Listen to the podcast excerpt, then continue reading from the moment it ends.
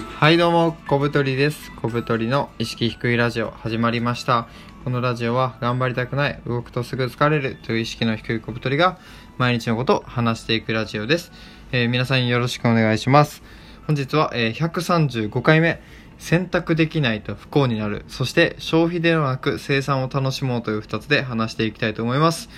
よろしくお願いします。いやはい、えーまず一つ目選択できないと不幸になるということなんですけどこれねどういうことかと言いますと,、えーと僕はですね人間ってこう選択肢がない全くないとそれは不幸につながるんじゃないかなと思ってます。例えば仕事とか人間関係、えー働く場所とかですね。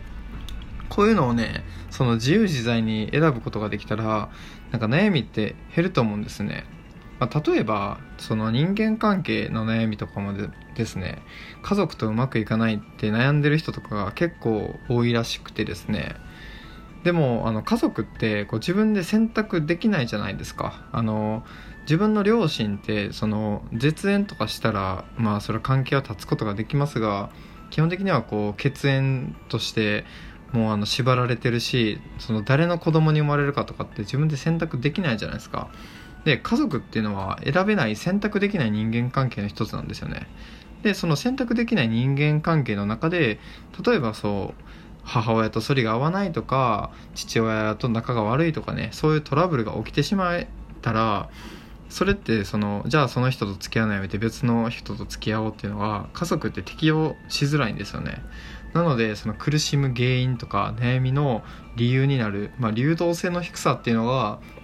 家族でのその悩みの原因になるんですけどそれってねその今例えで人間関係で家族っていうのを挙げたんですけど例えば仕事もねその新卒で入った会社を一生勤め上げるみたいな最後までっていう風にその自分が仕事を選ばずにその新卒で出会った会社とこう一生添い遂げるぞみたいなことを考えて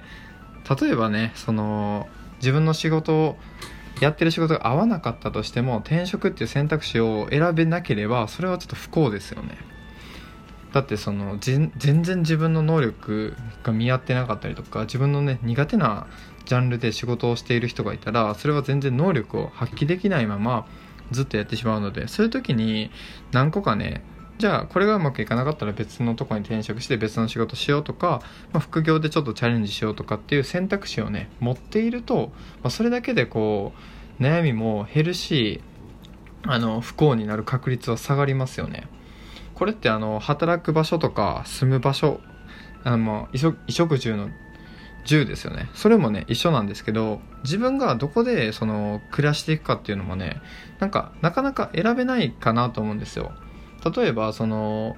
まあ高校生とかまでは大体自分のねあの実家で暮らす方が多いと思うんですけどそれはその選選べないですよね。親が住んでるとこに一緒に住むと。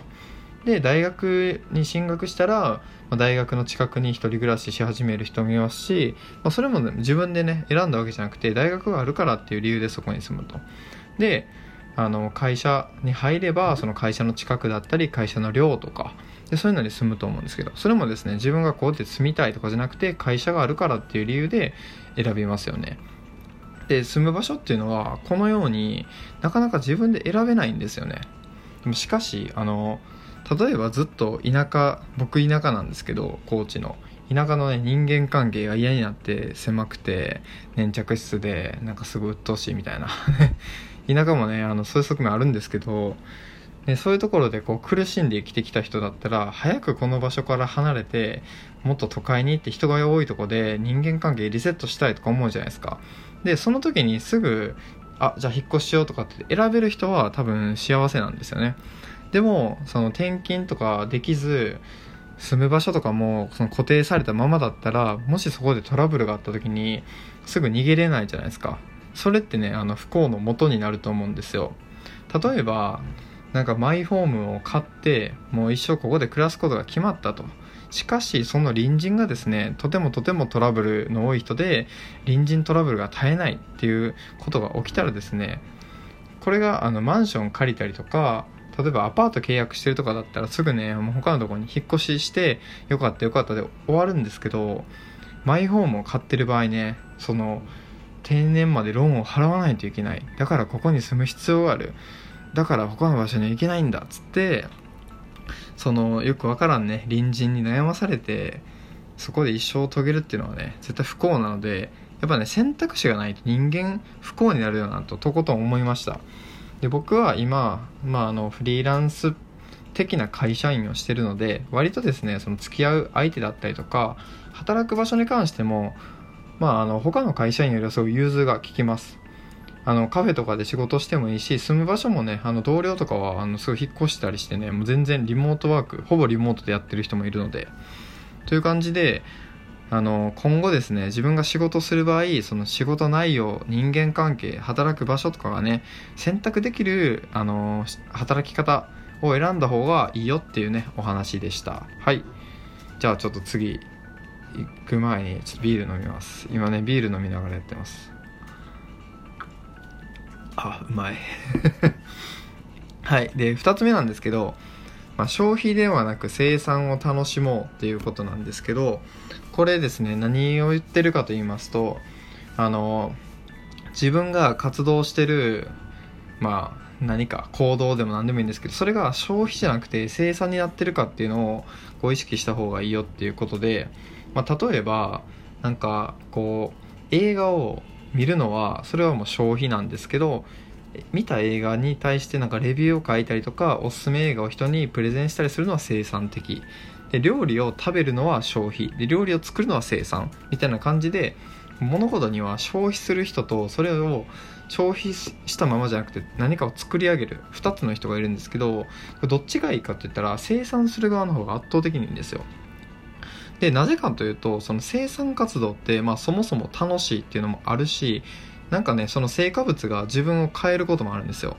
例えば僕だったらこうやってラジオ配信しててなんかラジオ聞いてますって言ってくれる人もいたりとかあとはまあブログをやっててですねそれで結構まあ普通に副収入になってなんかそのあの転職する時もですねそのブログが僕のなんか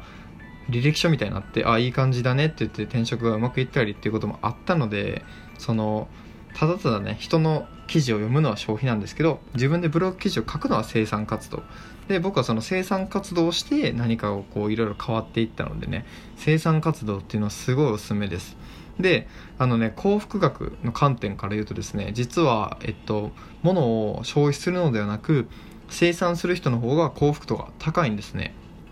あの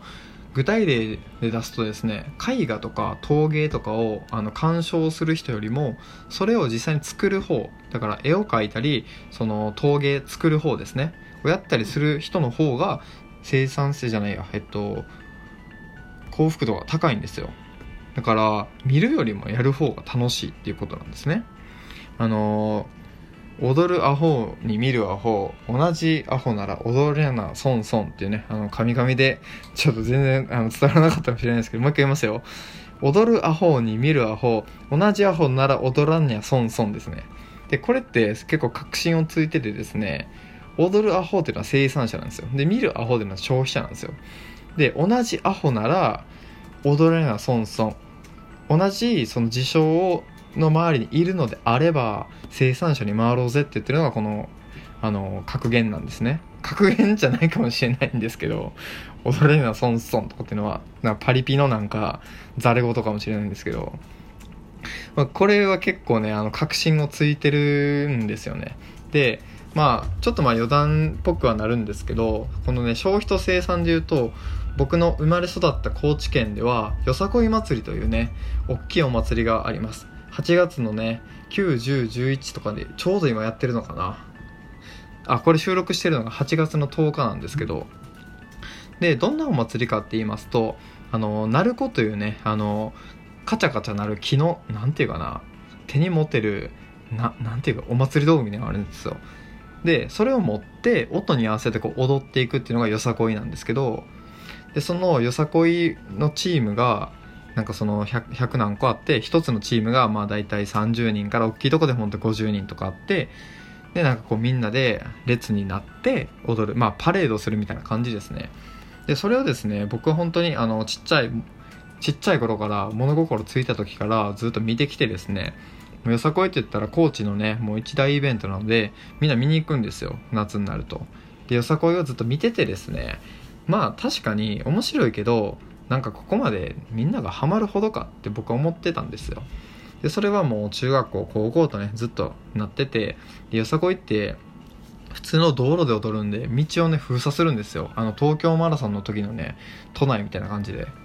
なのでああクソ邪魔やなとか思ってたんですけどいざね自分が大学になってちょっとね友達に誘われて踊ってみたんですよ。だったらめっちゃ楽しくてですね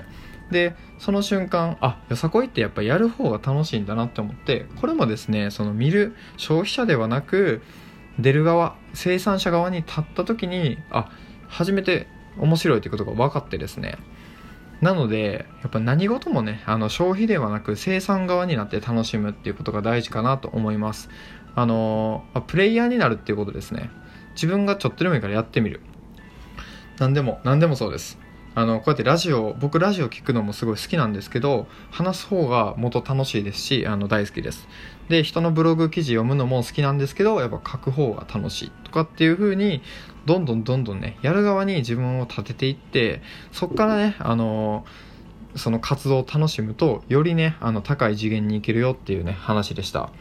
えー、今回はですね、選択できないと不幸になる、えー、消費ではなく生産を楽しもうという二つでお送りしました。ね、意識低いラジオなのにね、全然意識低くないテーマで 喋りました。はい。ということで、えー、皆さん今日はこの辺で、さよなら。